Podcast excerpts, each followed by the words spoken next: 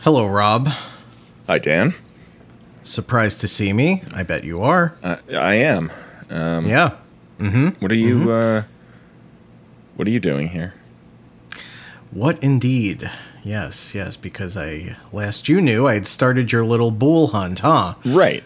I sent, Yeah. I sent you off on a wild bull hunt, Uh huh. That's right. And- yeah, and it and now you're back here. that's right. Did you finish it? Despite the bull, I did, and it nearly finished me. Oh, all right. You thought you thought you could get rid of me that easily by putting the last bull clue by putting an ice cold soda at the middle of one of those machines that crushes a car into a cube. It's gonna take a lot more than one of those to kill me. Cause guess what? I drink soda really fast, Rob. Yeah, I drink it really fast. You have a technique for drinking sodas really fast, right? I do. I'm like that Chinese guy on on Twitter who swirls the beer as he's drinking Oh, it. that It goes down really tornado technique, Rob. I learned it. Yeah. That's right. I'm the only American who knows it. And now I'm back to co-host King Me. All right. Well, maybe maybe on the next on part two of uh, the show we're talking about on the next bull I send you on. Uh-huh. gonna have to step it up on my. Oh, there's end. another one? Yeah, I, I have. I'm Yes! planning another one for you. Oh, that's sick. All right, well, let's get this over with so All I right. can get going on. Good. This week on King Me, no tagline I could find. This is Lisey's story.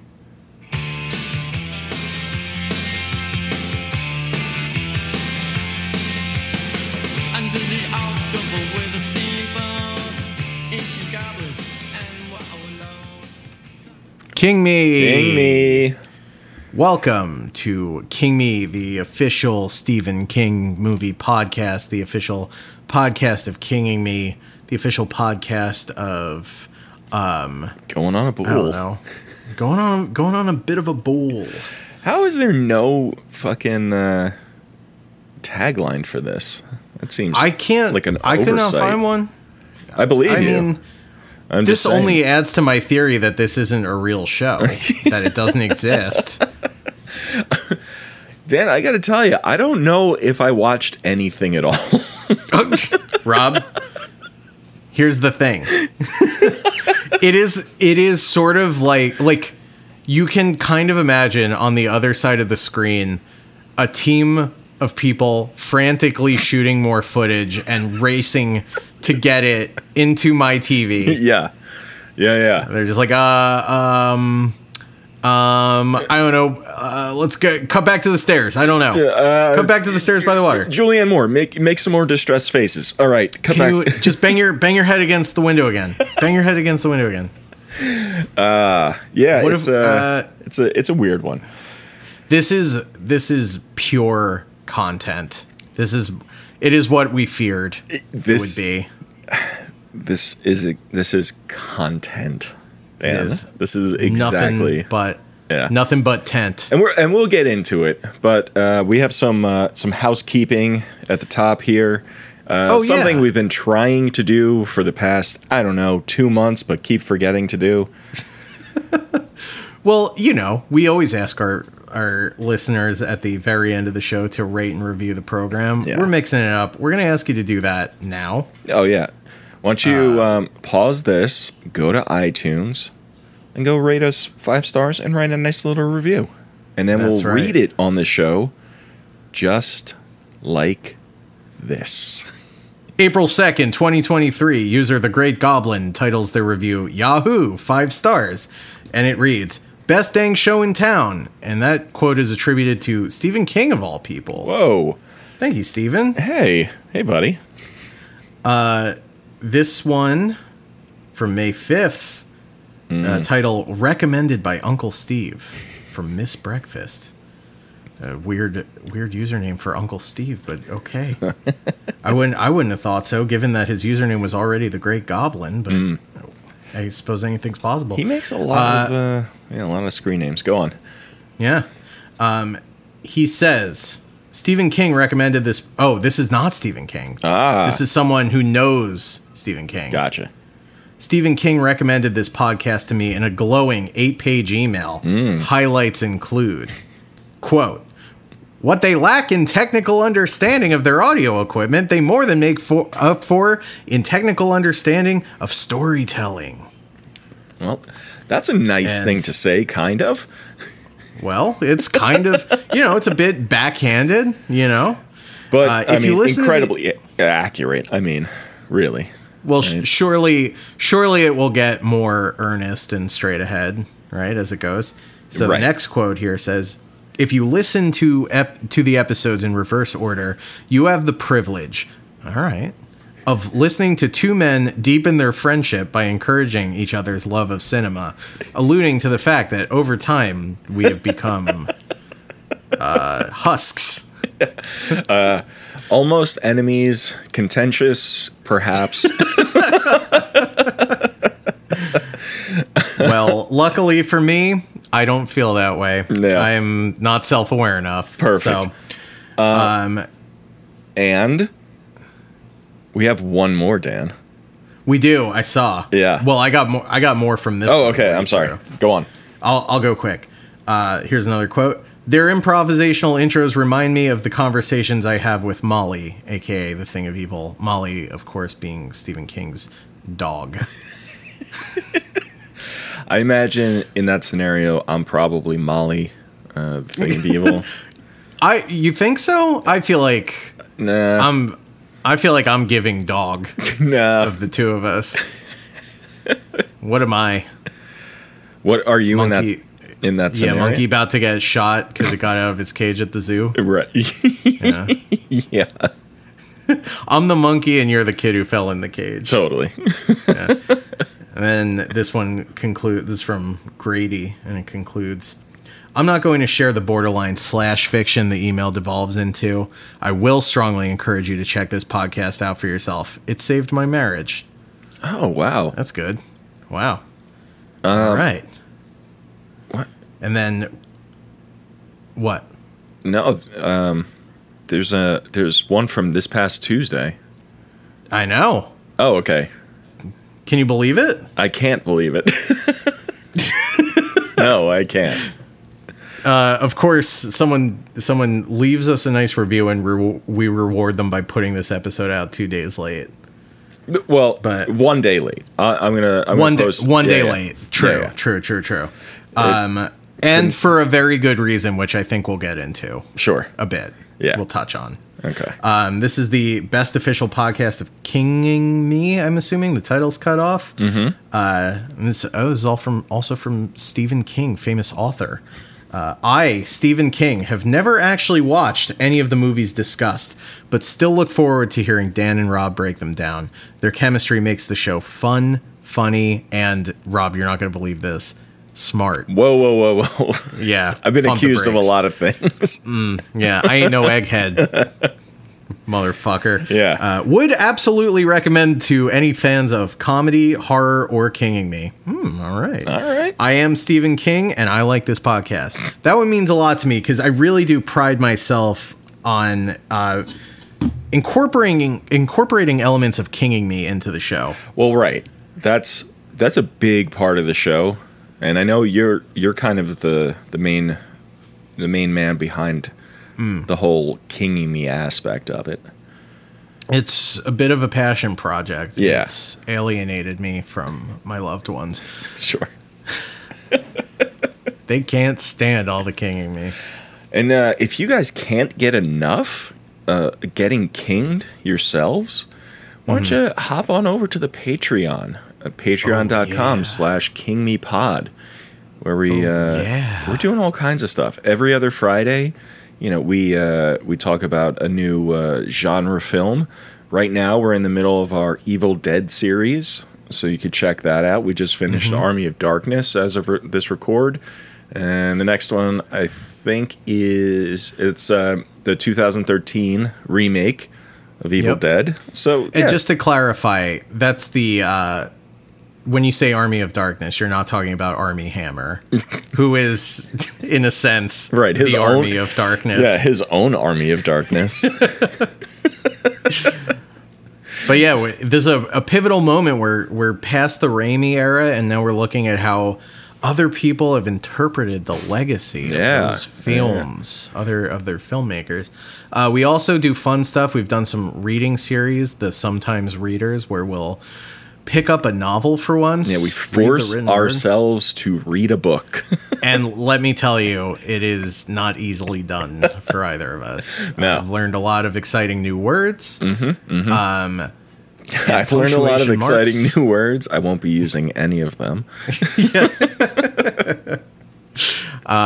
We also sometimes will do the constant eaters, also where we prepare recipes from a Stephen King cookbook. Yeah, it's a We wild time did. over there, guys. Over on the Patreon. We just had a drink, yeah, a stiff drink. we got a little soused. Yeah, yeah. So- Um, but but that's not what we're doing today. Today, No, no, no, no, we no. are we are in a dark, a dark, dark era known as the present. Uh, contemporary Stephen King adaptations abound. Yep. and we are getting into um th- just like we are fully down the rabbit hole of like prestige aesthetics and I won't say nothing to back it up. There's like Th- I- there's some stuff going on here. There is but- some stuff going on here. It's not. I, I do agree with you that this is content, um, but that may just be. I don't know if it's the way it's presented or like the fact that it's an Apple Plus original. Um, Yeah. That which is oh god. This uh, This is Lisey's story. Let's it, just it is. say it. It's Lisey's story. We're doing the first four episodes of 2021's Lisey's story. That's right. And this is um in keeping with a lot of later era King stuff where the story revolves around a widow. There's a lot of this, you know, There is. right? Uh, the widow of someone who died suddenly, if not tragically, right? Like I'm thinking Gerald's game. Sure. I'm thinking, of course, the outsider, and there's a lot, a lot of elements of Gerald's game in here, just in terms of like her sort of like processing, like her husband is such a part of how she is processing her own life and her own past. sure. So there are definite elements of that. Um, and sort of just like also like those, I think these are about um, women who have like been kind of stuck in the shadow of their their husbands, like Right. for one reason or another. Whether in the case of Gerald's game, it's because he's like abusive, Right. And in this and the outsider, it's just like they're both like larger than life presences and Right. and the circumstances of their death are so drastic and tragic that uh yeah It, it right. It completely overshadows the the the person, uh, the Yeah. woman. Yeah, yeah. Um, yeah. That that's weird because like, um, I didn't even think about like I I I did make the connection like oh you know like uh, another story about like uh, a husband another story about a woman. Oh Jesus oh Christ! great. But uh um like even fucking uh like Doctor Sleep has an element of that with uh I forget the little girl's name, but her father is killed by right. uh the what is it, the knot or whatever. yeah Um, yeah And then in uh, in the tall grass too, uh, the girl, the woman, the girl that's pregnant, right? The the father of the baby uh, saves them, and then he himself ends up dying in that cornfield. Interesting. it is interesting like it's um because like it is a, a pretty prevalent criticism of like old stephen king stuff that he didn't Yeah. have any strong i say strong but i guess i mean like fleshed out female characters Yeah, I mean, right, fleshed out at all. I mean, Um, Yeah. really seem. I mean, we just talked about The Stand, which is you know like a flagship Stephen King story, and he he Yeah. literally had to write another chapter because he was like, I did such a bad job of giving this woman anything to do in the story Yeah. that I had to. that and that's like i think it. that's i think that's really interesting too that like he's very aware of it and he's like uh, you know, clearly like a, a decent enough person that that's like something he wants to rectify. Sure. But I think like, you know, it's like he's older and so fucking successful. Yeah. That like he's kind of just like his brain is like locked into these patterns. So even though he's like, I want this story to be about like a, like a, a female character, I want her to like go on this journey. It's still always like kind of through the prism of like Of the man. this husband figure, right? Yeah, I know. because he needs his writer character, and it's just weird to me that he's. It's like why not just have a female writer character, right? Well, you know, what? I was I, I was thinking about that. I'm like, you know, it, it almost like i- in a Stephen King way. I don't even I don't even know if this probably wouldn't even work, but having uh, if you know she was the the writer who died, right, and then Yeah. Clive Owen was the one who was going on this you know journey of discovery or whatever, but yeah, but I don't think. st- just stick with me for a second. I don't think that like, you know, the obsession that uh, Clive Owen's character stirs up in people uh, over his work. I don't think that Stephen King could, or maybe thinks about, or thinks to do the same thing with the female character. Like have people so obsessed with this female character's work that they are willing to kill or whatever over it. You know what I mean? Yeah. Does that make sense? It does make sense, and I feel like even just like thematically, like it does kind of have to be the Stephen Stephen King surrogate who dies, right? Just Right. because like so much of it is a so much of what's happening around Lacey is like that obsession and Mm-hmm. you know and sort of like exploring how that's like a distinctly male thing right like Yeah. the main antagonist of this story is a guy who's like completely empty inside just totally scooped out and uses these the character Scott Landon the Scott Landon books to sort of like fill himself and give his life meaning Right. and the thing that is driving him insane now is the fact that she would deign to keep his unpublished manuscripts Well- from him. Yeah. Yeah. Um it's like it's interesting because like it is still a surrogate for him and there is like a a bit of an ego complex around it, but he also does seem like very aware of how uh if I hate the word. It's very played out, but toxic that kind of fandom is. Yeah. Which I'm sure I'm sure Stephen King has probably himself, you know, had some obsessive weirdo fans.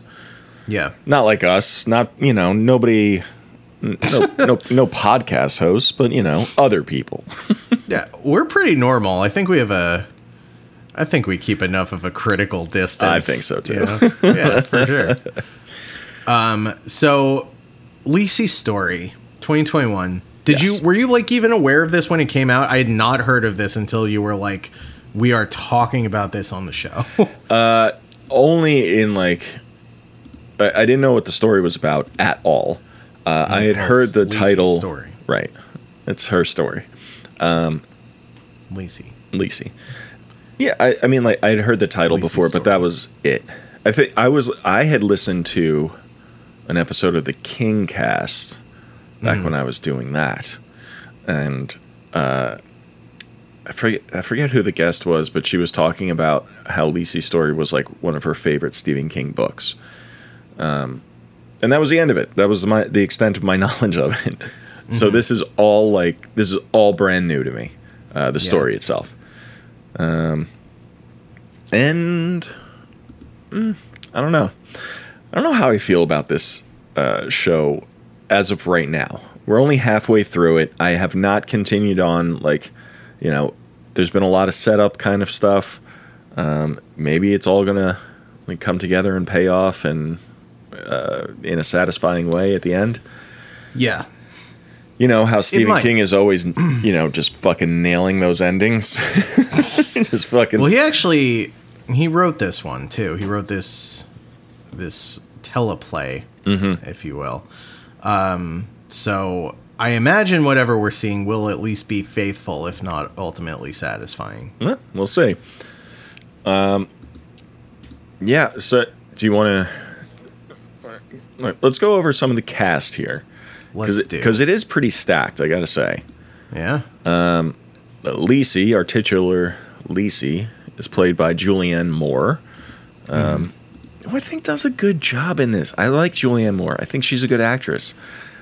Oh yeah. I mean, I don't think it's I don't think it's going out on too much of a limb to say that Julianne Moore, one of the greats. Yeah, I mean, like all like the the three sisters, the women, uh, Julianne Moore, Jennifer Jason Leigh, and Joan Allen. Who, Yeah. Joan Allen almost. It took me like a good, a solid 10, 15 minutes before I, I even fucking put it together that that was Joan Allen. Same, same. Unrecognizable. Um, but Everyone, look, the, all three of them I think they're absolutely killing it. killing it. Yeah, yeah. uh, Jennifer Jason Leigh yeah. is her character is so funny, like just the meanest fucking person who's ever lived. But like, I know. perfect cast. Like she's so in the pocket Yeah. doing that kind of character. Yeah, absolutely. Um, and then Joan Allen playing like um, this this you know mentally uh, I don't know just I don't even know I I honest I don't know what she has going on.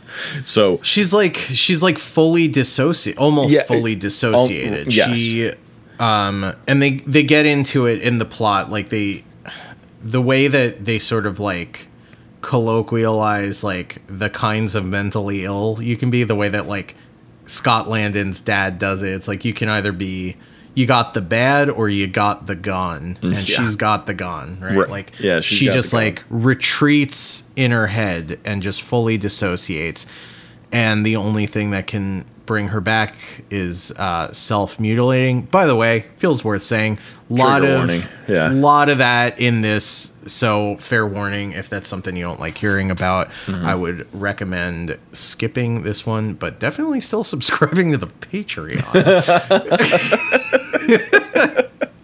Um yeah so and like as the story goes on you find out that like scott landon and uh Liz, Lisey's sister what's her name? Amanda.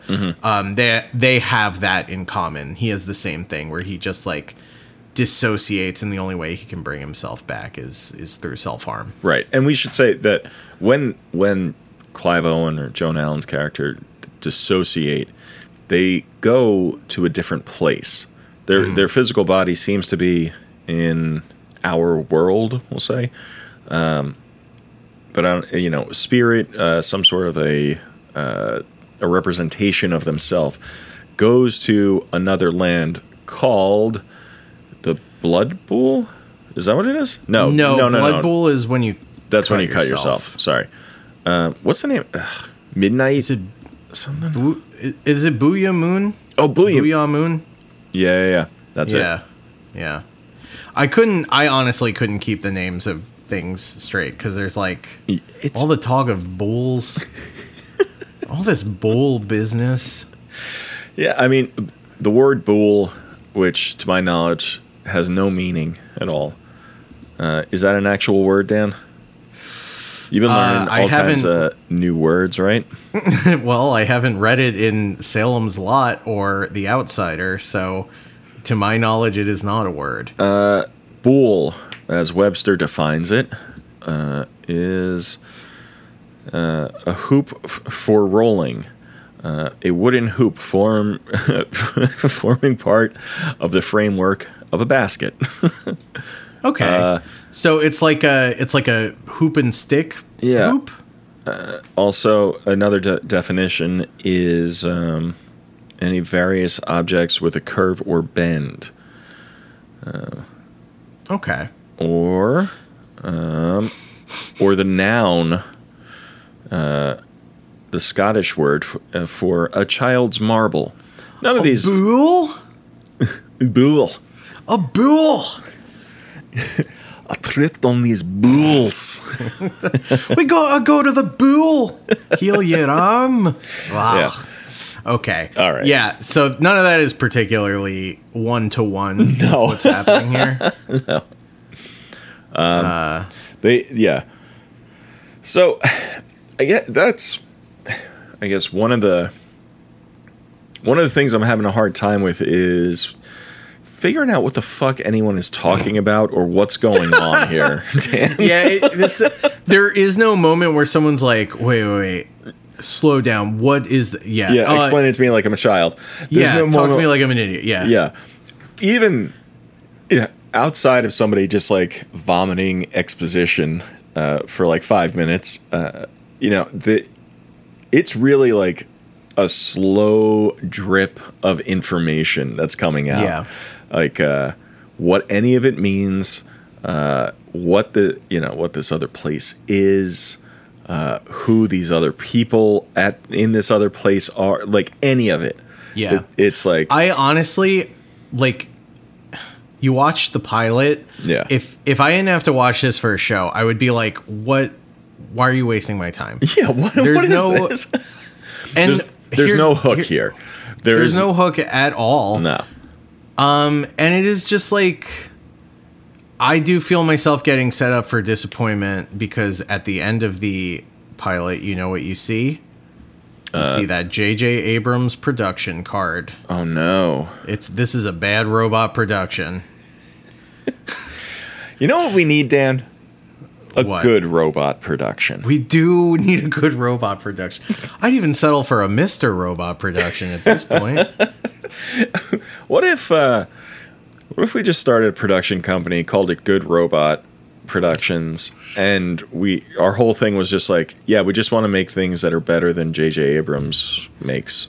like specifically Well, if if that's our goal, we should call it low bar to clear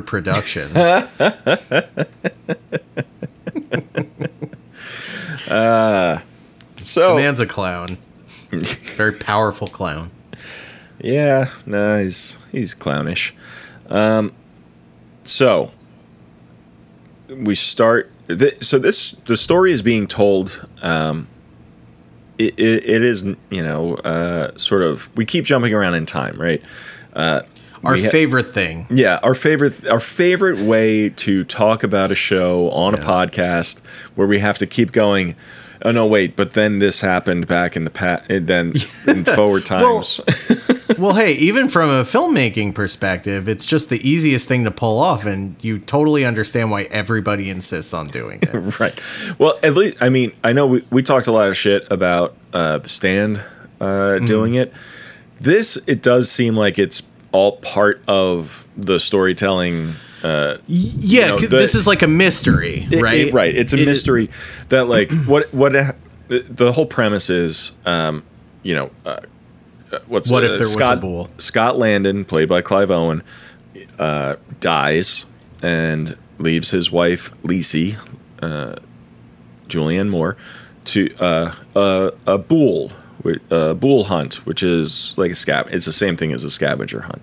Um, but each one of the clues leads to like another, say like another like piece of information uh, about Scott Landon's life and like things that are, you know, it. They go back in time to like uh, interactions that they had and like their ma- their wedding day and their honeymoon and things like that. These like significant memories that she has of their marriage uh, that all sort of relate to something that is happening in the present, or you know, it, it seems like these two timelines are all leading to the same mystery being solved. But Yeah.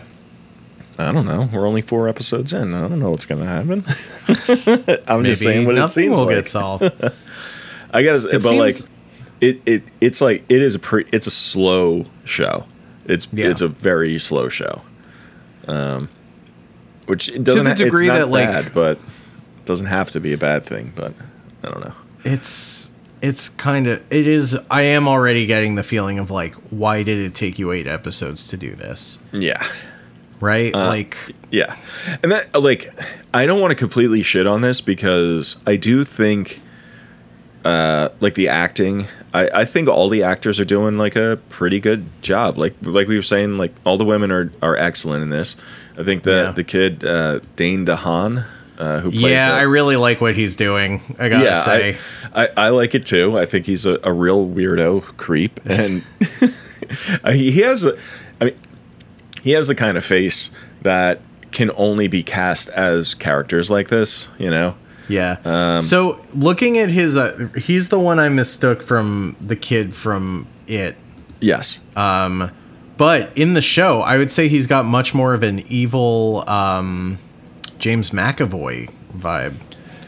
Um, yeah, yeah, yeah. I Would you that. agree with that? Yeah, it's not very insightful, but would you agree with it? yeah, for sure. um, but yeah, no, he. You're right. His face is like he has like evil guy face. He does. he does have evil guy face. like he was in that movie uh chronicle right that uh the one that like it was the max landis script it was like a found footage thing which was kind of like a superhero slash akira uh, kind of movie weird that you know max landis would write something that's so uh uh you know Wow, it sounds like it's kind of a Derivative. mashup of two things. Yeah, Yeah. that's interesting.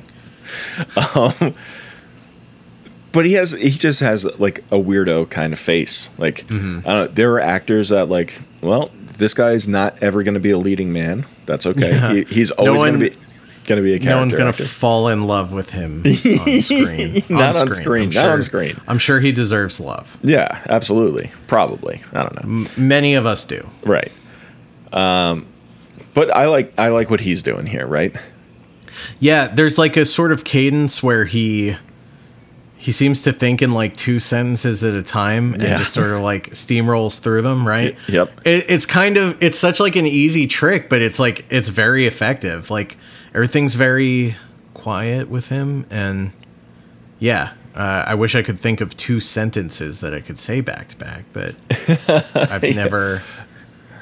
well he's he, he'll say something like scott landon was a great man changed my life forever and then that's it Yeah, yeah, yeah.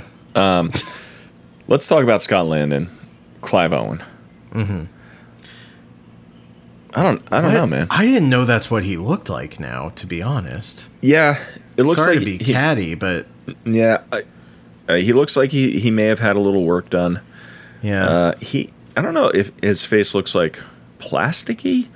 yeah. I was gonna say he looks like Madame Tussauds He- Clive yeah. Owen statue. Yeah, he does. He looks a little waxy, a little wax Mm-hmm. museum ish. Also, um, what part of America would you say this character is from? the whole goddamn thing. Yeah, I mean, you Yeah. know, it, it's sort of uh you know, it's an American accent. I, it, I I was really going for an American accent, and I wanted to capture every part of America. I actually thought it would be better if you couldn't tell where he was from in America. Yeah, I mean, he's from all uh, based on his accent. He's from any part of America, and some parts Sometimes of he's London. from like yeah, I was gonna say sometimes he's from the Bronx, sometimes he's he's from London. jolly old England. It really it does start slipping when he has to when he has to talk for a while. Yeah, and when when he has to like get loud or say something like fast, it, it Totally. it- yeah, it, I just I, I was about to say why did he have to be American, but I know why because his family is American. All Right. the other actors are American. Yeah. So and so his the other actors, right? So uh, they're two child actors, which are they're fine, but uh, their father uh, is played by Michael Pitt, who is an actor. He's been around for a long time. He was in uh, I know him mostly, I think, from Funny Games, the remake. Uh, I think he was. In that, maybe I'm making that up. I could be making that up, and that's not what I remember. gaslighting the audience. Interesting. Yeah. Oh no, he was. Thank God. um, yeah, he was in that. Uh, he's you know he's he, I think he's like fairly recognizable, but I really uh, again I couldn't recognize him as the father. I he was under like he's like he's looking like pretty pretty scraggly and shit. Yeah, Um, yeah. I, his the father in this is a lunatic, and he's playing it pretty pretty fucking. Like he's, I feel like he could go really big with this character, and I and I.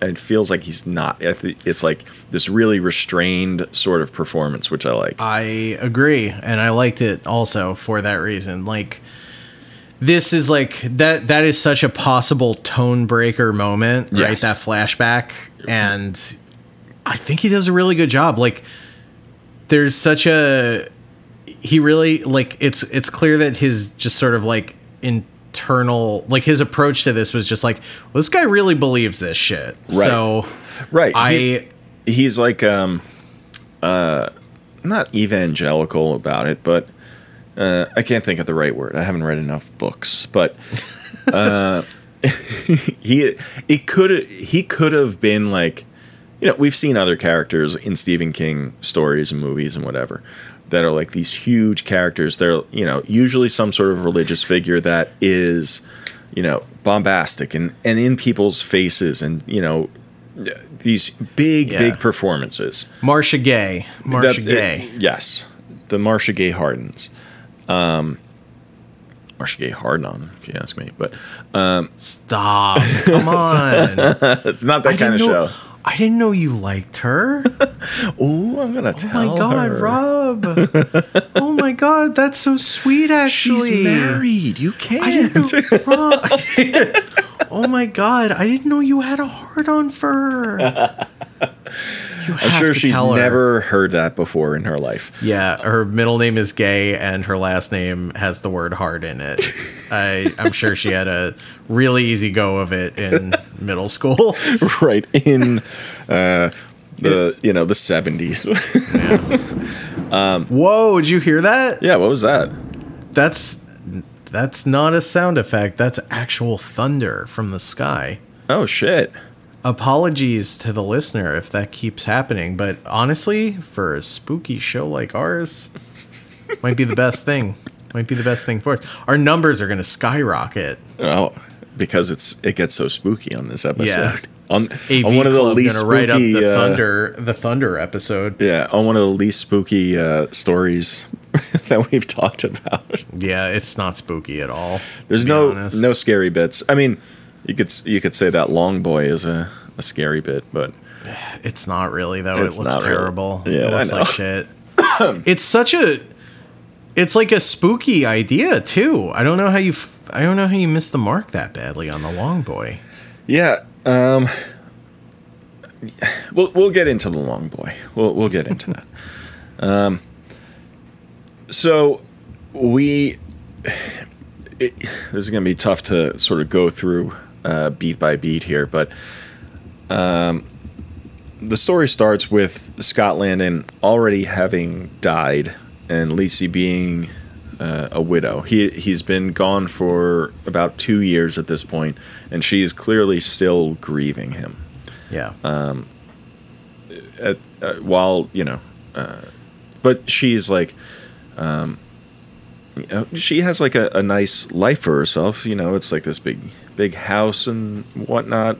She you know, she, Beautiful, her sister. like beautiful house. I yeah, it's a beautiful house. Yeah. Got me wishing I lived in that house. Yeah, it's like out in the middle of like the woods. It's just like really nice. Um, her sisters, like her one sister, played by Joan Allen, uh, she, like in one of the first scenes, like they they have this phone conversation, and Joan Allen, she's sort of, uh, um, she's talking about Scott, and and then she starts breaking the the cup in front of her and starts cutting herself and uh, it's all pretty uh, gruesome Yeah. It- because I mean it also comes out of nowhere. You don't really have your bearings and don't really know what's going on. Totally. Um, yeah, I also think it's like it is a like I I do think like the idea of like being on the phone with somebody while that happens is like particularly upsetting. Sure. And then like the the whiplash after that of her like calling her sister and kind of treating it just like an inconvenience a Yeah. little bit. You know Can what I mean? Like right. Can she's you go like check she- on Amanda? She's being weird on the phone, kind of. Yeah. you know, when It's like sort of when like- their sister has a history of you know. But that's the thing. Like. I don't even I don't even think it's like I to me it was like the the self-harm stuff is so like a part of their understanding of her that Mm-hmm. it's sort of just like clean up on aisle 5 a little bit, Yeah, yeah, yeah. yeah. which I also thought was like kind of interesting. Mhm. I don't know. There, Sure. uh, that's not like the only way to read it, but Right. if that's if that's the intention there, I think there's something to be said about that. It it's also sort of implied that um, you know Joan Allen's character Amanda was married before and her husband left her, and that's sort of what triggered all of this um, you know sort of mental this like mental breakdown of hers is like her husband like leaving her what seems like for another woman Yeah. Um, and just I guess she's in just like this devastated state uh, forever, on top of whatever else she has going on with uh, the Boo'ya Moon and all that jazz. Um, so right, so Amanda, Amanda uh, is she she's cutting herself. Uh, Jennifer Jason Leigh's character, uh, Darla, she's more connected, I think, with she uh, she it seems like she's the one who's like constantly trying to hold like keep them sort of together but in like not in a loving caring we're all gonna spend the holidays together kind of a way but Yeah. like in a uh just uh, like uh out of obligation like you know she feels responsible it, it seems like she feels responsible for amanda and she's pissed at Lisey for not being there more in just for her for amanda just you know she was like it seems she seems resentful that uh she got married to Scott and then like abandoned her family. one- it seems like Yeah. And also, like, the money seems to be a huge hang up. money seems like a huge hang up. Yeah. Yeah. There's a, the one thing where like Darla asks like how much money how much how much are you worth or how much money do you have or whatever. And Yeah. Julia Lisey just says a lot. A lot. Yeah. kind of cool. Kind of Yeah. baller. Um, that, I think, is like an interesting thing that only Stephen, not only Stephen King, but he's in a unique position to sort of represent that. Sure. and it's like so many stories like not that it's a big feature of this it's that like to, that is sort of like contained mostly to the the sisters or whatever but um yeah the idea of like having that much money and like we know he didn't really come from money i don't think Right. um, he was certainly very broke starting out. Um, that's such like an interesting thing to have insight on. The sort of like tension that you have with the people in your life when you become, Become incredibly successful. rich. Yeah, it's Right. it's just interesting. I don't Sure. I don't think like I. It's not like a. It's also not presented as like a woe is me thing. It's purely just like this added tension on top of like all the other tensions that you just have with Yeah, and it family does- members. it it doesn't seem like you know Amanda has her own house, right? Um, it seems like Jennifer Jason Leigh isn't like she's not living in poverty or anything like that. Like both of those sisters are doing fine, um, but there is that like sort of weird money tension. Uh, it seems Yeah. like between them all. Um, then you know we see a flashback of like uh, Scott Landon at a so he after he becomes successful he has some money he starts like donating it and he like I, I think this is at like a a library like groundbreaking ceremony and uh, a, a psychotic fan comes out with a gun and shoots him. Right? So shoots him in the chest. And we know that Scott's dead in the present, and it seems like this is how he died, and and then that's they, get rid of that pretty quick. Um, Yeah.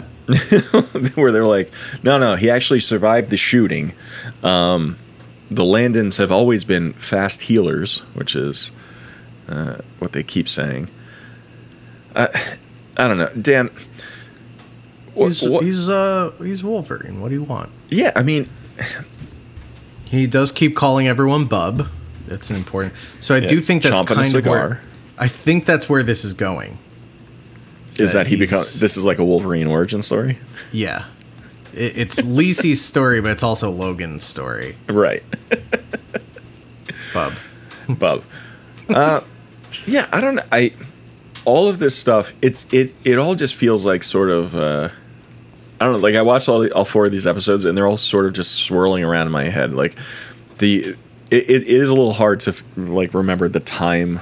Uh, uh, you know the the actual like uh, chron- chronology of everything that happens Yeah. Um, one of the there's a college professor um, played by um, Ron Cephas Jones, who I know from This Is Us. He's on that show, are you a are you an Us head?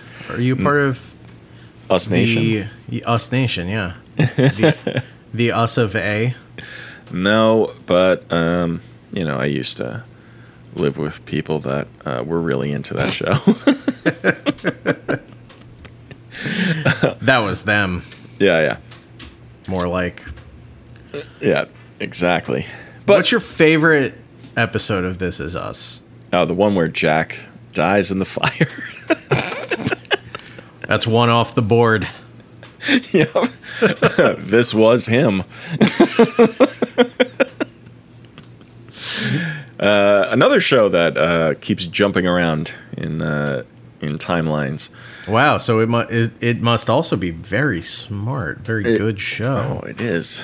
Um, So this college professor, uh, he goes to Lisey's house and, t- you know, in a kind of in a strong way, tells her that she should, um, you know, release Scott Landon's unpublished works. That he, you know, anything that he had would be a treasure, you know, a gift to the world. Yeah, he like does he call her a whore or what? But it's like it's very just like plainly misogynistic and there's It a lot of like It- it's a a lot, lot of, of- like uh you don't deserve you're just like a hanger on. He calls her Yoko, right? Like Yes. Uh, well, I don't know. He calls her that. I know uh, Dane DeHaan's character. Oh, okay, he calls her Yoko. Yeah. All right. uh, right. Jim Dooley. Jim Dandy. Jim Dandy. Uh, but he does say that. Like, he said, uh, the professor guy, he says something to the effect of, like, your husband was the genius. You just married him. Um, you know, it, it's like, it's heavily implied. Uh, from what he's saying, that he like he does not respect her in any sort of way. He's like Totally. you, you, you know, he was the genius. He, you know, he gave these things to the world. Like you didn't inherit anything from him just because you fucked him. Like that's that's the attitude that he has and uh, Jim Dooley is that like Jim Dooley especially is he hates women. he is He sure does. he hates them. Um, he, he he's constant. Everybody he has an interaction with, the professor, whatever. He's like, Are, "You have a wife?" And he's like, "Yeah." And he's like, "You should think about that." Yeah. or whatever. Yeah. He- I- if, stay single, don't marry. like he keep, he keeps like filming these things and ending them with "Stay single, don't marry." Yeah, that actually like that aspect of the character is like the the most cartoonish thing about this whole show. yeah, it's like this weird incel kind of thing. Yeah, it, it's very. That is, I think, where Stephen King starts showing both his success and his age. Yes. a little bit. Where it's like you've heard about these things, but like you you've never been on 4chan, say you don't really you don't Right. really get the vibe here.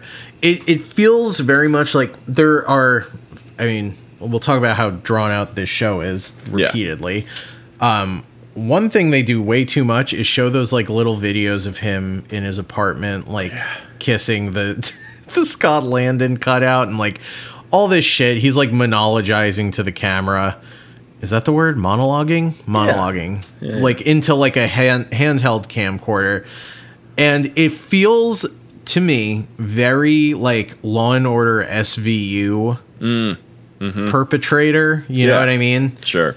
Um, He's not a bad actor, but I don't think anybody could really sell that task. Yeah, I mean, it's. I I think you're right. I think. I don't. I don't think they need. I'm sure it's all. It's probably all in the book. All of that sort of, uh, you know, monologuing kind of stuff. Uh, but that that is the kind of stuff that we don't need to see. Just like the fa- like, I don't know. Just all this like his interactions with other people and the way that he, um, you know, talks about women and about Scott Landon and to other people and all of this other stuff. It, it, that you know that uh, sort of fills in that the that character. You don't need to have him monologuing. yeah, totally. But, um, you know. that said, Yeah. I love when he does his little rage out dance. Uh, we have to talk about the rage out dance. Um, he'll put on a song and then just sort of, uh, it's like this jerky kind of like headbanging dance that he does. It's Yeah. like, you know, he has to shake out all of his aggression. So he just does this like wild. It, it's like if a kid were dancing or. Uh, you know, it's not to any sort of rhythm at all. It's just Yeah. this sort of, you know, uh, spastic. I Uh, I have a theory about that dance. Okay, Can I tell it to you now? please. I think that was done with some intention of it becoming a meme.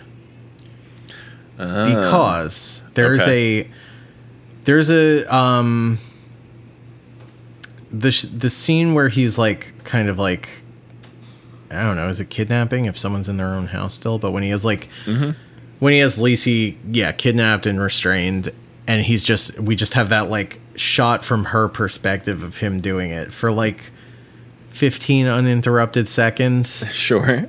You could just drop uh that uh fucking Pantera song behind it. You drop anything behind it. Right. Yeah, Yeah. was it da da da da da da da da da totally. walk.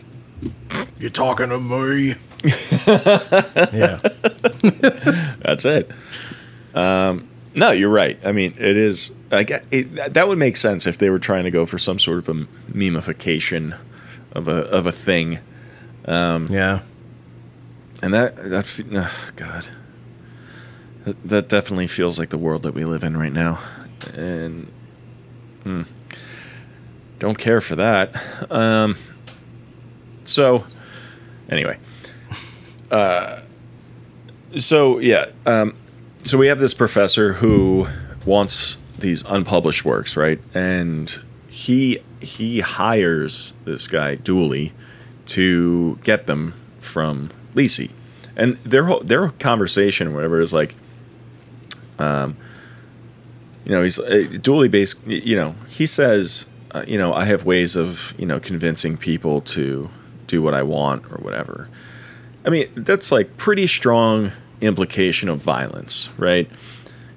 And later on, when like, you know, Dooley contacts Lisey, threatens her, tells her to give up the, the paperwork and stuff. And like all of this stuff uh, is kind of interesting to me because it, it plays out in a what feels like a more realistic way. I feel like a lot of movies they go the long route where somebody calls and threatens them and they don't call the police and they, you know, deal with it on their own or whatever the fuck. Uh, yeah. Lisey's like she gets off the phone with him and then she pretty quickly gets in touch with the police and they find out who the, The guy is. Policey. This is Policey's story. right. um they like they know who the guy is. They like narrow it down and they get like um uh, I did like this one line. They're ta- they're talking a they're showing a video of him like giving like pieing somebody in the face, a guy who's like who wrote a book being critical of Scott Landon. and uh, Dooley pies him in the face, and then he gets sent to a mental institution because of it, and then he's released from the mental institution, and the doctors there saying uh, they claim that he is sane and that he is cured, and Lisey says. Uh, well, I think they may have made a little mistookie, Yeah. which I did laugh at. Yeah. Yeah. But uh, this guy is like, uh, you know, completely unstable, and the professor just sort of sets him off on this, uh, you know, hunt for these manuscripts. It's so funny because like before she calls the police, she calls the professor, Yeah, right? And he is like, I told him no violence. And she's again, she is very rightly like. Oh, you just thought he wouldn't he would listen to that? you thought the crazy guy would yeah. yeah, and th- again, this is like, it, this does feel like stuff that you don't normally see in movies or shows, but like. Yeah, he the professor's like, I told him no violence. I, I was very specifically I said no violence. And she says something to the effect of like, Don't you think just by saying no violence, Right. by having to tell him not to be violent, you know, that he may not listen to you and he may be violent anyway. Yeah. It's a fair Um, point. Yeah. Uh, and she right, she tells the professor that uh, if you don't um, if you don't call this guy off, and if I don't get a phone call back from you by eight o'clock tonight or something, I'm going to the police and I'm telling them that it was you. And that's what she does. And they talk to the professor, and um, yeah, he he just says that like he's a guy that I met, you know, in uh, a, in the bar. Uh, I thought, you know, he could help me with this. I didn't think he was gonna, you know, do all this stuff. I, I don't, you know, I think he's, I think he's a big old liar. I think he might be a big old style liar. Yeah. Um, so that's what's happening in the present physical storyline. Is uh, Lisey uh, is slowly being sent on this bull hunt, and uh, Jim uh, Jim Dooley calls himself Jim Dandy. Um, is he's creeping around trying and he's gonna he plans on getting the manuscripts. I don't know what he's gonna do with them uh, if he's going if his plan is to get them and keep them. I, it- this all felt like mr mercedes to me. Yeah, Uh, season yeah, three, definitely, right, Definitely where- thought of that. King trope. king trope uh, where like this obsessive uh, fan of this counterculture sort of author um, you know he has unpublished manuscripts and like the, the guy just wants them he just wants to read them because uh, this author changed his life in such Yeah. a drastic way you know Yeah, Um. yeah whatever whatever happened to that guy which guy? Yeah the guy from uh, mr mercedes Oh, the, the guy who like got shot in the face like the guy who several is dismantled piece by piece, pursuing his plan. Yeah, yeah over the course of several episodes just taken apart totally undone. Yeah, yeah that was pretty good in hindsight. There's a lot not to like about it, but I like that storyline a lot. there is some good stuff in in season three of mr mercedes That's not what we're talking about, though. It's not. right, right, right right.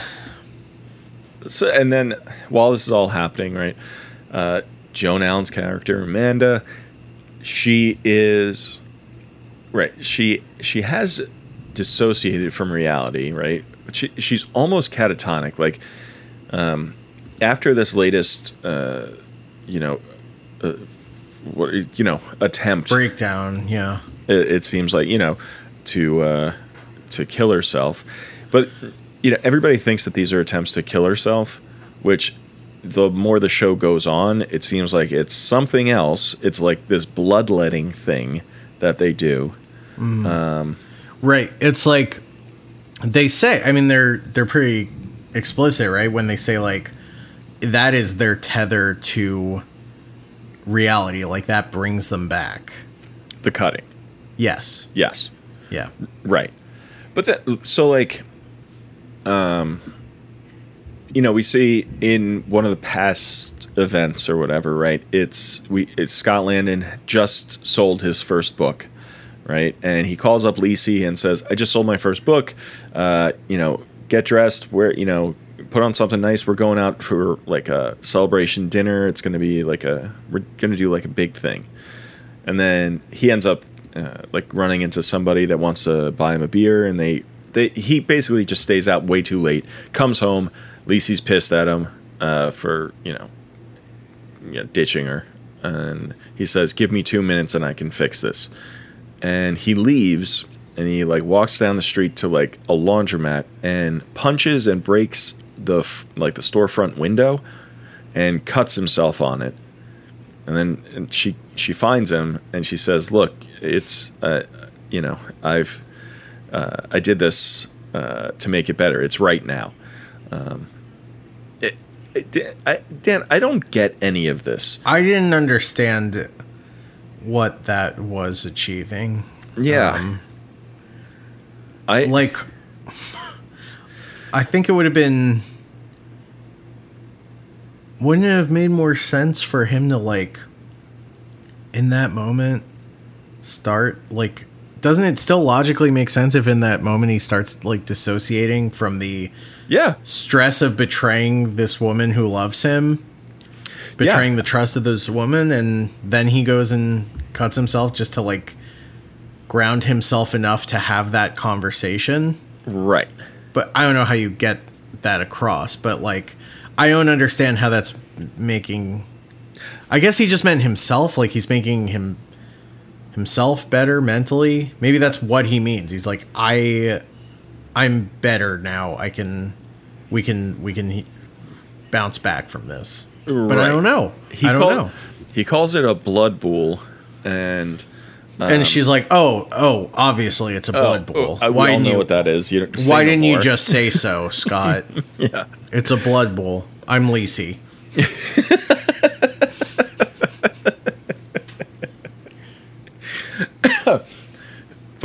it's, like uh, when he's washing his arm, his it, you know all the cuts or whatever in the sink, and she's saying that like you know we should go to the ER, you need stitches or whatever, and he's like you know the Landons are fast healers, yada yada, right? But he's saying he's like it's a blood pool, um, you know it's a, uh, it, you know it. If you accept this, then sorry is enough. Um, you know, do you accept it? Do you accept it or whatever? And she's like, yes, yes. Like, okay. I don't know. Uh, I, I I really don't understand what the this whole, you know, I get it. The bloodletting stuff is maybe to tether them to this reality, right? Okay. Um. but But like, I don't know. I, I I'm having a hard time uh, like seeing when somebody is like ha- not tethered to the real world, and then they start cutting themselves. Does that make Yeah. sense? Yeah, well, like, sorry. It's like if you like if you accept it, then sorry is enough. That just feels downright manipulative. Yeah. like Right. I don't. Is that? It's not played particularly in that way, but it's also not played as like Anything else? anything else. Yeah. Yeah. And then So- like when we in the flashback when we see them as kids, right? And the father like uh Scott is little Scott is up in the barn window Yeah. and um his fa- father is telling him to jump. Mm-hmm. And the King brother Trope. is what's that? King trope. King Trope. Um, and and the brother is telling him not to jump, and and then King the dad keeps like cutting him. Yeah. Um, w- you know, whatever, like all of that stuff, right? Um, like I don't know why he's cutting the boy, right? Besides to like prove a point. yeah. Um. I, I just I don't know. I, I I guess I don't know what the the father is trying to teach his kids um, about any of this stuff. Um, right. Well, I mean, it makes more sense Explain it to me, Dan. With Scott, right? It seems like, you know, he has identified him as someone who like retreats into his own world at Right. at this at the site of like as he experiences trauma, he retreats. Right. It's sure. And it seems Uh. like what the dad is doing in a my this is just how I understood it. It seems like what the dad is doing is like physically putting him at a remove and forcing him to come back to the situation Mm-hmm. in order to stop it. To make the connection that like you like by I mean kind of by hurting yourself you are putting an end to further pain which is like it's a very fucked up complicated lesson and maybe for that reason like there's not supposed to be any anything beyond what happens when he blood bools Lisey. Right. Uh, I know. it, I feel like an idiot. Um, but like, yeah, it just seems sort of like. I don't think it's supposed to be like a, a bonding moment in like a positive way. I think it really is just like playing it for what it is, right? It's just like he's like I um I am this is how I like this is how I am processing the mistake I made. Mm-hmm. And if you like I need like This, I need right. you to forgive me basically. Right, uh, like that's. I guess I thought it had some sort of other bigger meaning within the story. You know, of like, Like, within Scott the sort of like pa- supernatural stuff. Yeah, like uh, Yeah. you know, this is a blood pool, and you you know, if if you accept it, then you have to forgive me, and yada yada. Like, sorry is enough, all that shit. Yeah. Well, the other thing is like the bools are sort of like a symbol of love also for Right. So I think it's maybe just that where it's like I cut you. I cut myself because I love you so much. Um, no, you forgiving me for all of this. It's sort of like an ultimate it's sort of like a I'm showing you this worst part of myself and if you can forgive me then there that is sort of like a blood pact, Gotcha. right? Uh huh. Uh, just to i don't know i don't know maybe it maybe it'll get clearer as the show goes on but that because like even with like even with the dad and his brother that's sort of what's happening like that's the only way the dad can express love for them is if they complete these little challenges basically right because Right. like i mean even scott says as he's like recalling this it's like he jumps down from the barn um, and his dad gives him a kiss. He says, "Daddy's kisses were his prize." Yeah. My Yeah, favorite yeah. line in the whole show. Truer words have never been spoken. Am I right? Um, Uh-huh. but yeah, it's like it's this. is The thing. It feels more metaphorical than like Yeah. a clear cut device. Oh, very Ooh. scary. You said metaphorical and the thunder. Ah, yeah, that's God warning me not to punch above my weight. Slow your intellectually. roll there, yeah. All right. All right, Mister. All right, Mister Metaphor. All right, Mister English major. Um, Yeah. but yeah, no, I think uh, I don't think it's supposed to make sense like in a sort of like clear cut. These are the rules way because like even when Uh-huh. Lisey, you know, so Scott and Lisey they go on their honeymoon, Mm-hmm. and while they're there. Scott is able to show Lisey, like take her to Boo'ya Moon again. I Right. feel like a And now- moron saying this out loud. Boo'ya Moon is a place that him and his brother created, right? Like he says he that. created it, and He took created his. it. I think it seems like he created it and could take his brother there. That's Okay. what being gone is, right? It's like you right. go to that's Boo'ya Moon. Yes. um, And and they- he and just real quick, his father the the father keeps saying that Scott has the gone and Mm-hmm. uh, his brother has the bad, yes, um, yeah. which we're I'm not entirely sure what the bad is just yet. I don't know what the bad is either. Um, but he, so he is able to like show this place to Lisey, and it seems like you know, very um, similar to the bridges of Nosferatu, Nosferatu, right? It's like the inscapes. Um, it's like it's this metaphysical place that seems connected to imagination or whatever, because like Yeah, I mean it's like it it, it it kind of looks like uh, Pandora a little bit, Avatar Pandora. Yeah, it's Um, a it's a bit like it's like Terrence Malick kind of. Yeah, a little bit, a, a bit of that. Um, Yeah. it's a little like uh, it's kind of like What- Bridge to Terabithia, right? Like this Yeah. Mm-hmm. imaginary world. Uh, it's always it's nighttime, but there's this huge uh, moon that's Yeah. shining, so it everything is is lit up in this sort of like dark, like low twilight dusk. kind of yeah, light. twilight Yeah. light.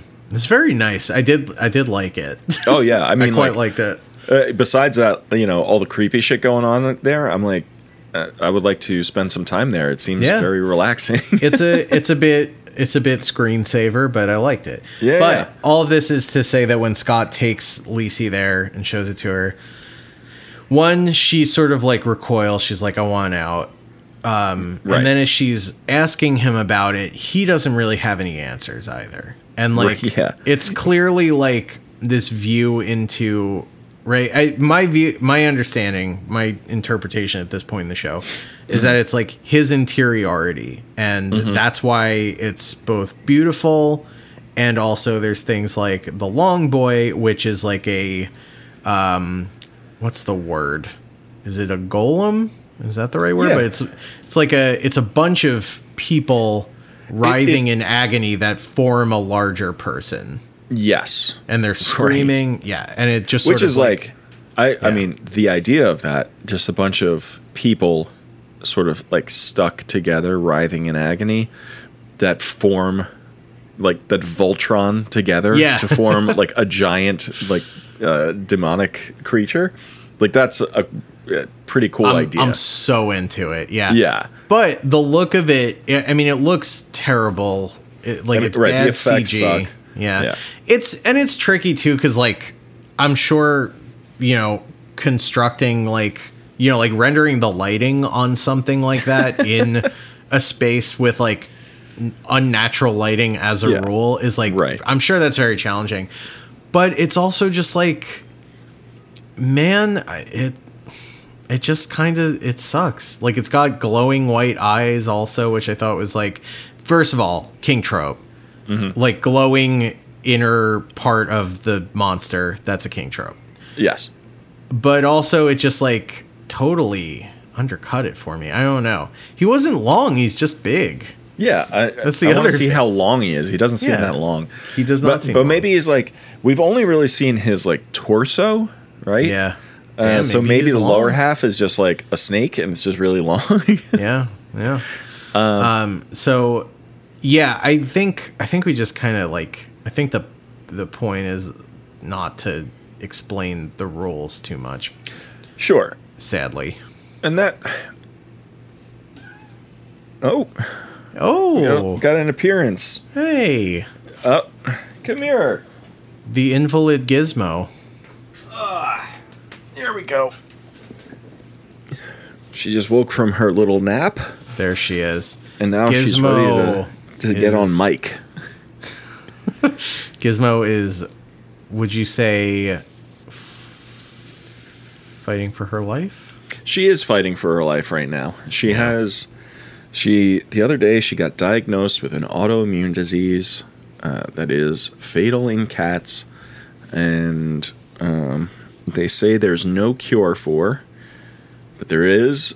And I'm not going to go into too many details here, Yeah. but uh, One way that people have treated this illness is to um, administer a, a, a medication not approved by, is it the FDA still Yes. for pets? yep, Uh, not approved by the FDA for the treatment of this illness, but it is available through other means. channels, Yeah, bl- uh, various dark colored markets. yeah, various uh, various bulls, whatever. Yeah.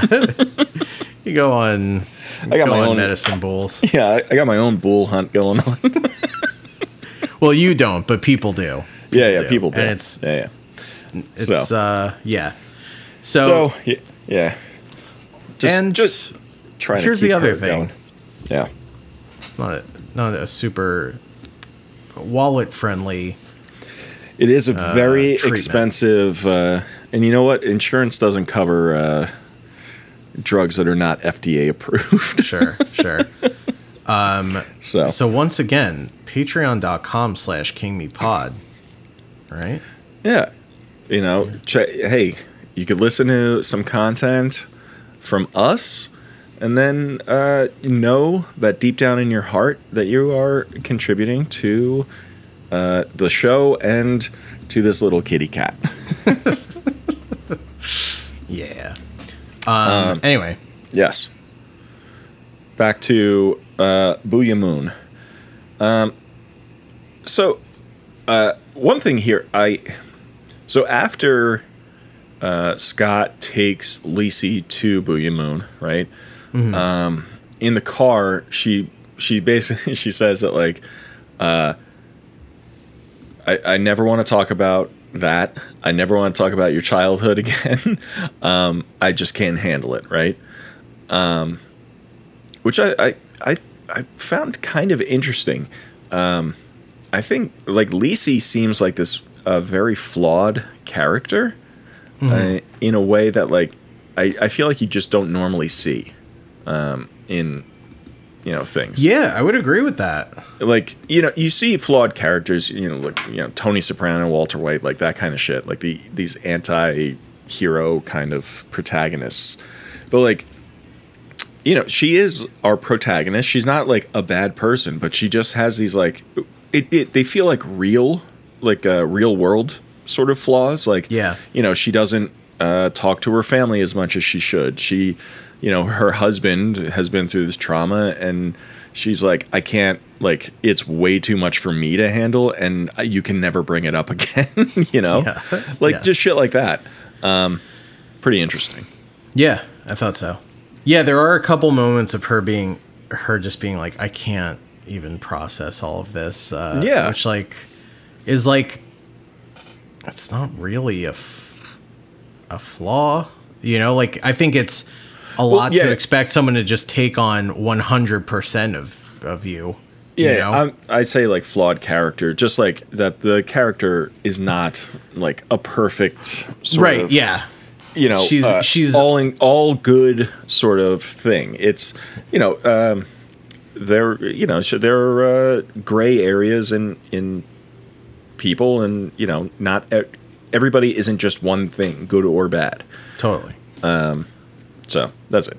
Yes. Uh, So, oh, um, so in the in all of that's happening, right? She she's hunting down these uh, uh, this These bool clues, hunt, all these yeah. clues, right? And it seems like Scott has been planning this for years. Um, he's the one who. Uh, so uh, Amanda, the sister, has to go to a mental institution. When Lisey calls there, um, the doctor, I guess, who's in charge, he says, "Oh yeah, your husband Scott actually, uh, I I spoke to him years ago, and he said that your sister would probably have to come here. So he already set everything up, and he's already paid for it and everything. So it's just like, uh, you know, he's been working on this forever." yeah.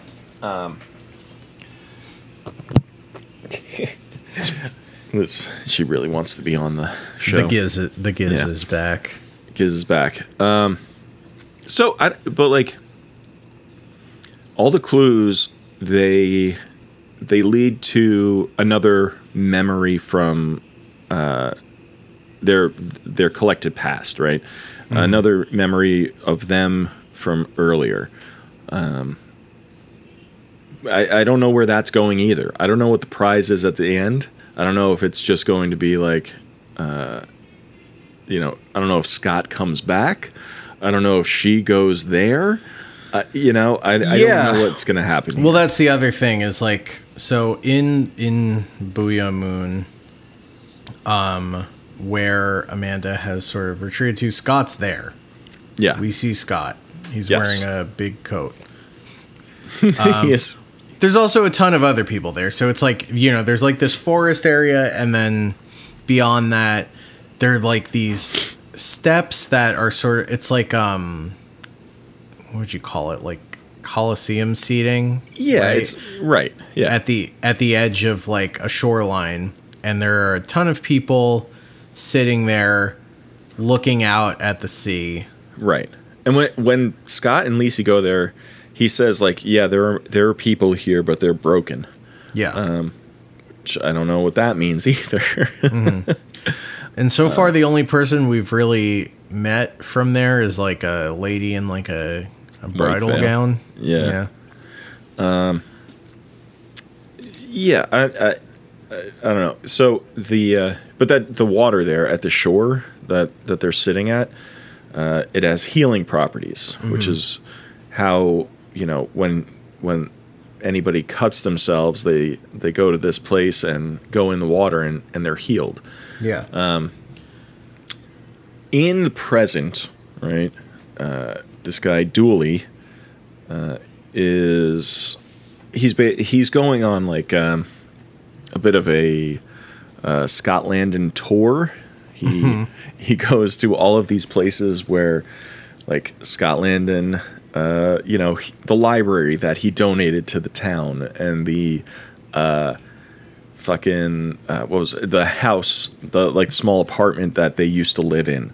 Um, all of this stuff right? But it's uh, he's he's trying he's finding Lisey right? Uh, he's also you know Lisey called the cops. There's a cop that's uh, stationed outside of her house right? Played by Sung Kang uh, from the Fast and Furious movies mm-hmm. um, he plays so this is a uh, guy who's used to acting in a car. Exactly. Does a lot of car acting. Um, plays Han, of course. who uh, shot first. Am I getting that right? Oh boy. Oh, oh boy. I don't want to get political. But no, what's the deal? They like killed his character and then everyone got mad, so they brought him back. Yeah, so um, in Fast and Furious 3, which doesn't have any of the original sort of cast, uh, Han is there and Han dies at the end of that, right? Han wasn't in the first two movies, and he's this other character and he dies. Then part four starts, and it's actually, we find out that it takes place before, or maybe part five takes place before part three What a mess. Um, huge mess. Wow. So his character is there, so it's all like leading up to Tokyo Drift. There's and a then bit of a a, certain a Lisey story quality to this franchise. a little bit. Uh, Maybe bit. Uh, Stephen King was inspired by the Fast and Furious movies. Imagine Vin Diesel saying "Blood Bowl." is a blood bowl. I actually like that. That's actually pretty good. Yeah, they bring his character back. Like nobody dies forever in the Fast and the Furious movies. Yeah. Nobody's yes. a bad guy. So Uh. Sung Kang plays a uh, a cop who's Yeah. yeah uh, parked at her property because they're aware that this Dooley cat is coming for her Right. or maybe So- coming for her. Um, so what does he do? The enterprising young man that he is, he lights a fire in a barn nearby. But yeah, the the whole like we see him like setting up this. It's like a, battery set to a timer that he like, you know, with a bunch of dry hay on it, and we're like, okay, he's setting a fire, but like I don't know where he is. He's in a barn. Is that the, the barn that Scott grew up in? No, that it looks different. Okay, like. Uh, all right, I don't, I don't know. Then it goes off, catches fire, and it it's diversion. That makes sense.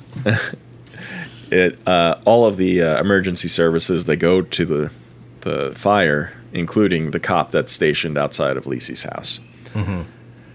So when that happens, um, you know, Dooley breaks in and immediately like puts a plastic bag over her head and uh, Yeah. like not like uh, just knocks her unconscious with it. Doesn't kill her, but they hold on that shot for a really long They time. sure do.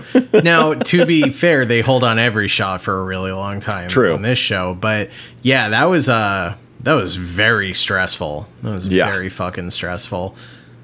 Um, yeah, yeah, Julianne she's Moore like- sucking on a plastic bag. Yep. It's pretty. I don't know. I, I I would get freaked out by that. Yeah. Um, And when she So comes she- to, she's in handcuffs, and yeah, Dooley has like uh, you know kidnapped her in her own home. And he tells her he's like, uh, yeah, uh, si- similar to what the professor was saying that like, um, you were you're no genius, you just warmed his bed. Is what he says. Um, like uh, that's that's the incel kind of shit that uh, I'm talking about here. Yeah. Like, you know, uh, that that's like the uh, when when somebody's like, "Milady," Yeah. you know, that's- his bed. Yeah, there's like an old timey sinisterness to it. exactly. It's it's bullshit. I fucking hate these people. As someone who's always laying pipe, I hate these people.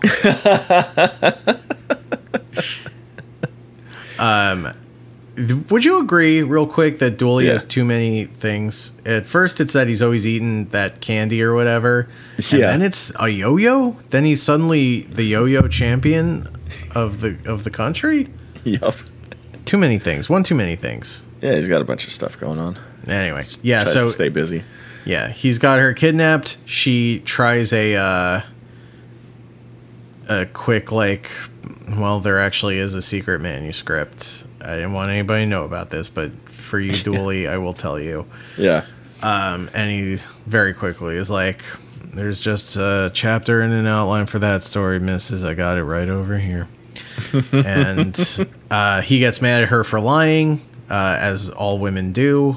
Yep. I'm speaking on his behalf saying that. Yeah. huh? Um, and he wails on her. Again, a thing that they hang on for all the violence in this. Like, it is. Yeah. It you is. are made to experience it. Yeah. So they don't show him uh, actually like hitting her. They, they show like the the angle or whatever. It's him like punching downwards, but they don't show him like connecting with the Yeah. punches or anything. You But just hear like it. It's 10 oh, punches. it's a lot. It's Yeah. It's it's pretty fucking brutal. Yeah. Uh, and and it doesn't cut away after that either.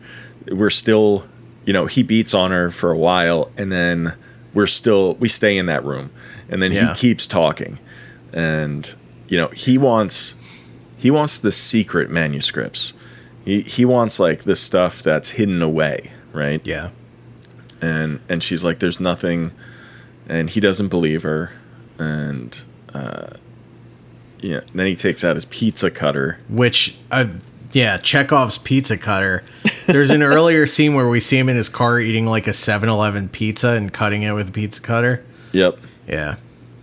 yeah the way wait when he cuts it with the pizza cutter right there's it's like this uh really close up shot of the the cutter going across the pizza and the sound design is like uh it's all kinds of like squishes and stuff it sounds like um fleshy Yeah. you know It's pretty impeccable, though. Like, Oh yeah, no, I, That- re- that, I I, was really like- liked it. I was like, as that shot is playing out with the pizza cutter going through the pizza, I'm like, huh, Yeah. well, surely they won't get the pop of the crust at the end. Oh, and guess egg on my face, they sure did.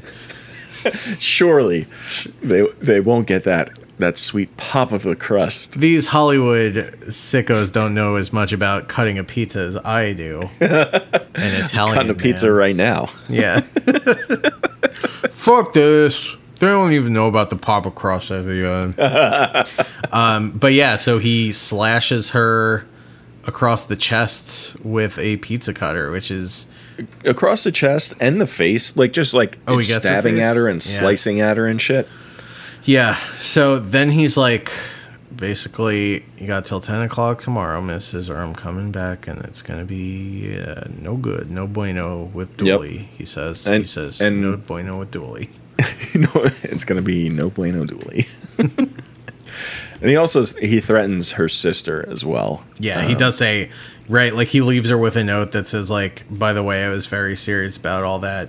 Give me what I want or I'll kill your sisters. Right. Yeah. Um, which then we cut to Jennifer Jason Leigh going to uh, uh, Amanda's house, right?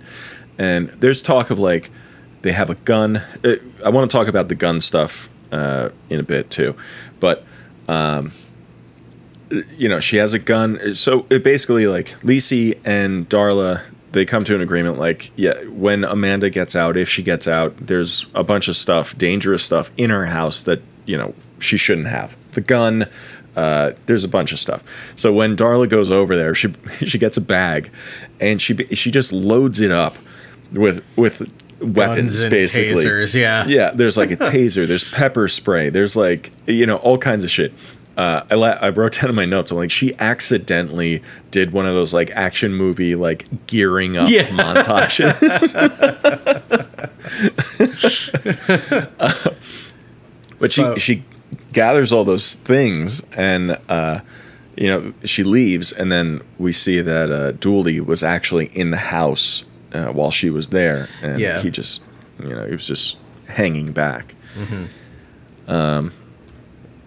And then uh very Yeah. creepy when she texts. So Lisey like comes to, she's by herself. Again, I appreciated how like I feel like if you're gonna be as like brutally violent as this show is, you kind of owe it to the audience to like show the pain of that a little bit, right? Like it seems Yeah. like and she is like really hurting. Like she there's a moment where she like gets up and like pulls a blanket over herself and like Yeah.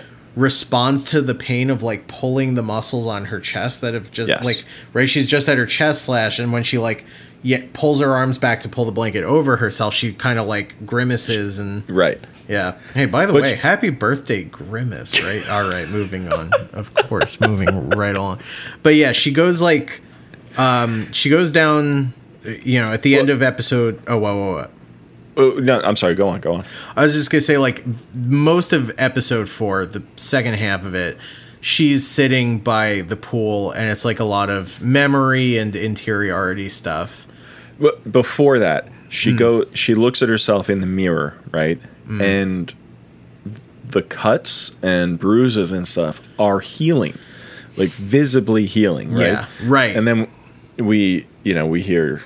I think it, I think it's in a voiceover, but like Scott Scott's voice saying the Landons have always been fast healers, and and then she says out loud, which I, it was unnecessary, but uh, I'm I only married into the Landons or whatever. Yeah, yeah, But I, I, I like the concept though of like m- once you marry into the family, yeah. like you inherit those the same like sort of powers as got as- that blood bool, baby. She took. Yeah, blood you got that blood bool. Yeah. But yeah, I- so yeah. Oh, we no, should say too. Lisey also has the ability to go to Boo'ya Moon. yeah, um, She just doesn't. She doesn't like it, um, and she doesn't want to do it. But she's probably gonna have to, I imagine, at I some point she- in the show. I think I think we're gonna, think I we think can- that's where this story is going. pack your bags, folks. We're going to Boo'ya Moon. yeah, M O N. That spells Boo'ya Moon. Yeah. So that is kind of where where things. What's that? that is kind of where we leave things, right? It's like yeah, I mean, we see. Um, w- oh yeah, I well. guess, there's right? also we get the flashback of Scott going catatonic, right? Like the last clue Lisey finds is this like little circle of fabric. Um, yeah. it's like yellow knit fabric. And what we see through flashback is it's this yellow blanket that Scott wraps himself in when he like gets gone. Um, and there's that whole the whole thing with that is like her bringing him back basically, but it's kind of on a cliffhanger. Like we don't see her bring him back, but Right, we and see Scott- her. Oh, sorry. Scott says a few times that like she's the going to be the only one that can bring Yeah. him back, and Yeah, then Amanda says- says, it in a flashback too that like you're the one who's going to have to tether him to this world. Yeah. And at that point, Lisey's like, "What the fuck are you talking about?" yeah. But Yeah. that's all starting to make more sense now. and what we get in that flashback which uh i don't know. Is that like him actually going away? Him disappearing or what? But Uh, yeah, I'm not sure, but yeah, but she finally like you know there's like he he talks about how there's like a connection between that place and water right? Like the Yeah. water heals. That's also how you like get there. So she like goes into the sink and like runs the faucet, and it the sink fills up, but like never really overflows. Right. Um, and that's kind of like her sort of accepting the call of the hero's journey Lise, Right. of the Lisey's story. Now, the- yeah.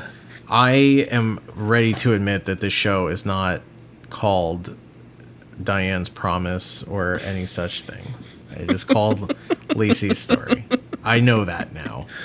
I have heard the name Lisey enough times that I no longer think that we are watching um, Veronica's Lament. I uh her name is Lisa, but everybody calls her Lisey. Yeah. Is that a, is that like a nickname for piece, people called Lisa? I don't know. Is bool a word for scavenger hunt? You just say I- any old thing. I, I do like when when uh, Lisey is is explaining it to Darla. She's like, uh, "Yeah, he's sending me on a bool hunt. It's like a scavenger hunt. It's exactly a scavenger hunt. It's yeah, it's not like anything. Yeah. Yeah, it's exactly what it is. Yeah, but we Um, also get I, I, yeah. I don't know. The only other with the bools, like I guess we kind of touched on it. Just like there's a, a whole section where Scott talks about the best bool hunt he ever went on.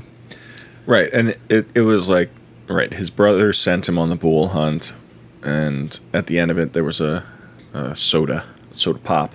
Nice soda pop. Then they there's like that scene of him and his brother drinking sodas. Great shot. Love how they're set up, right? Like they're in their bed with like their two twin beds and they're just like uh just sitting there facing each other. Looks really I mean the show looks great. does. generally.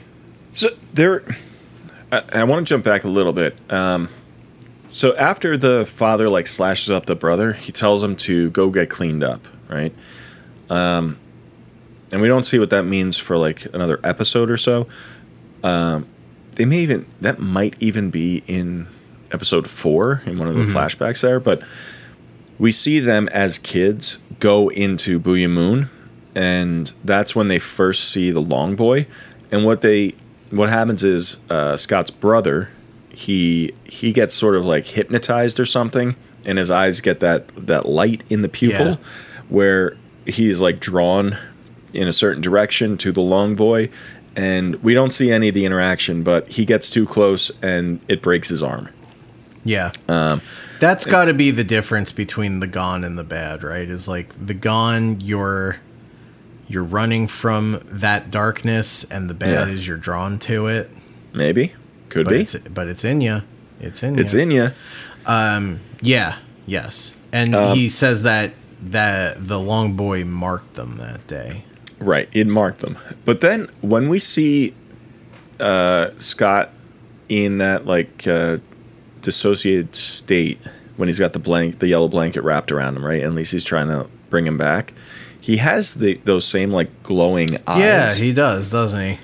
so I'm wondering, and at, at a certain point, he says that like um, the long boy, like, uh, calls to him. He can he can hear it calling to him when he's writing. Sometimes, uh, if he thinks about the long boy, the long boy thinks about him. Uh, which, again, I think that's a pretty cool concept. If you're Yeah. like you think about a monster, it thinks about you. so I, I am wondering uh, like i feel like it that has some sort of connection uh, with you know between the eye thing the glowing eyes and whatever um, you know the and the long boy and again the long boy is just a pile of people that form a giant guy It's true. a giant a giant evil guy It's true. Um i think that's it though right? I think right so too. Yeah, that feels like a good place to leave it. And yeah, I you mean, know, like- I'm sure there's going to be stuff that comes into focus in the you know when we come back in a couple weeks to talk about this, and we'll circle back and hit on some stuff. But Yeah. also, you know, if we missed anything, great place to discuss this with us. Patreon.com slash KingMePod. yeah I can't tell uh, you how many times our, our dear sweet listeners have pointed out things to me that in hindsight seem like they should have been glaringly obvious to me. oh my god Yeah, they they it's a great if you want to make us feel like dum dums, it's basically like a dunk tank and we're sitting It it is, it This- is similar to a dunk the, tank. the show is a dunk tank, and by pressing send on your insights, you are submerging us in dum dum juice. Yeah. Um, what do you do? You think that this is going going to have like a satisfying ending? Like, what is your prediction for the end? I think it might. I mean, it's being told as a mystery. Mm-hmm. It's the whole point of the Right. show is to like reveal a solution, um, or maybe not a solution, but like some kind of clarity. it feels like it is going somewhere. Yeah, I I am. I gotta say, I am a little like lost as far as like where it's going. I don't. I I I really can't predict where how this is going to end, Rob? which is like a little exciting. You know. here's here's the thing. We've said that we've been through this before. We've been we've Oh, yeah. been on the victim end of a bait and switch before. And then when you say things like I don't know where this is going and lost, the word lost Mm-hmm. being the name of a, a show by a certain Jar Jar Abrams, I can't help but fear for the Yeah, worst. a show here. by a certain bad robot. Um, yeah, no, I'm a little concerned that this won't pay off. I don't think this is going to be like a Castle Rock situation right. where I'll be so mad that I have to go for a little walk. but I'm not I'm not totally convinced. I mean, this could be the kind of thing where we get to the end of it and we're like, wow, it's sort of a miracle that we got as many good performances out of this as we did. Right. But I'm more hopeful than I have been with other stuff. Yeah, I this uh you know, the show is slow, right? It is a little bit of a, a slog, but I'm I don't uh I don't dislike it, you know. I I think everybody is like you said, like every all the acting is pretty good. Uh I'm I am kind of interested in where it goes.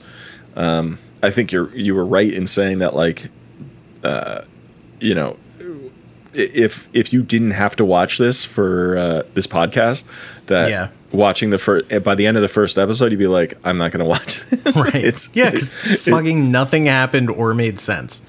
right. Um, I think my my sort of prediction here is that we get a lot more on the sisters, right? Because this Mm-hmm. is Lisey's story. Yes. yeah. So there's a lot there that hasn't really been unpacked. We've observed a lot of their dynamics, but w- I mean, the opening of the series is like a shot of Lisey as a little kid, and we don't Mm-hmm. really, we haven't gotten any sort of indication of as to yeah. what that was about. So Yeah, there.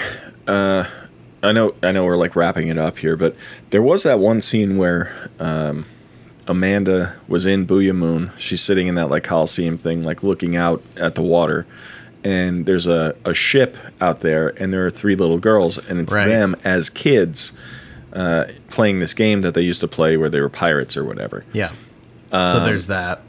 So it's something is brewing with the the sisters. I don't know what it is. Also, if I'm not mistaken, the shot of Lisey as a kid is outside of the house Amanda lives in, which makes me think that's their childhood home. Maybe they even said that. that would make sense. yeah.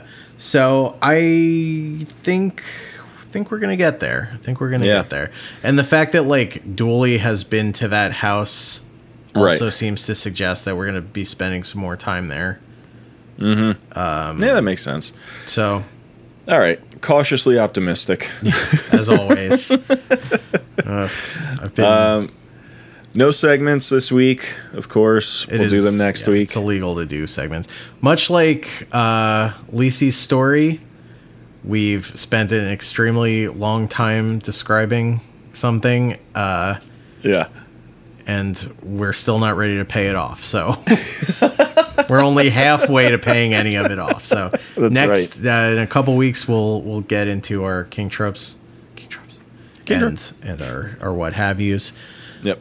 Um, next week on Friday, though, we'll be again we'll be talking about Evil Dead 2013, an absolute banger.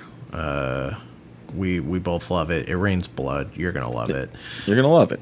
And again, yeah, you can catch that on the Patreon at patreon.com slash kingmepod. Five dollars a month gets you that and so much more, baby. Yeah, Uh, guys, guys, check that out. Go rate us on iTunes. We appreciate that so much. We we appreciate any listen, really. Yeah, we really do. we really Um, do. And yeah, if you if you just want to reach out, say hi, tell us what's up. We don't you don't have to pay us just to talk to us. We Oh, love no. chatting. We're on uh, uh, the socials at like King Me Pod or something. You search us, we'll come up, or you can email us at kingmepod at gmail.com.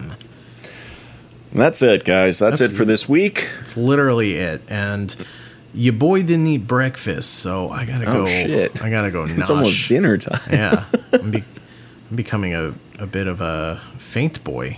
Forget about long boys. Becoming a gaunt boy. Oh God, I'm gaunt boy. All right, all right. Uh, for Rob Avon, I have been gaunt boy. and uh, what else is there to say but Stephen Stephen King? King.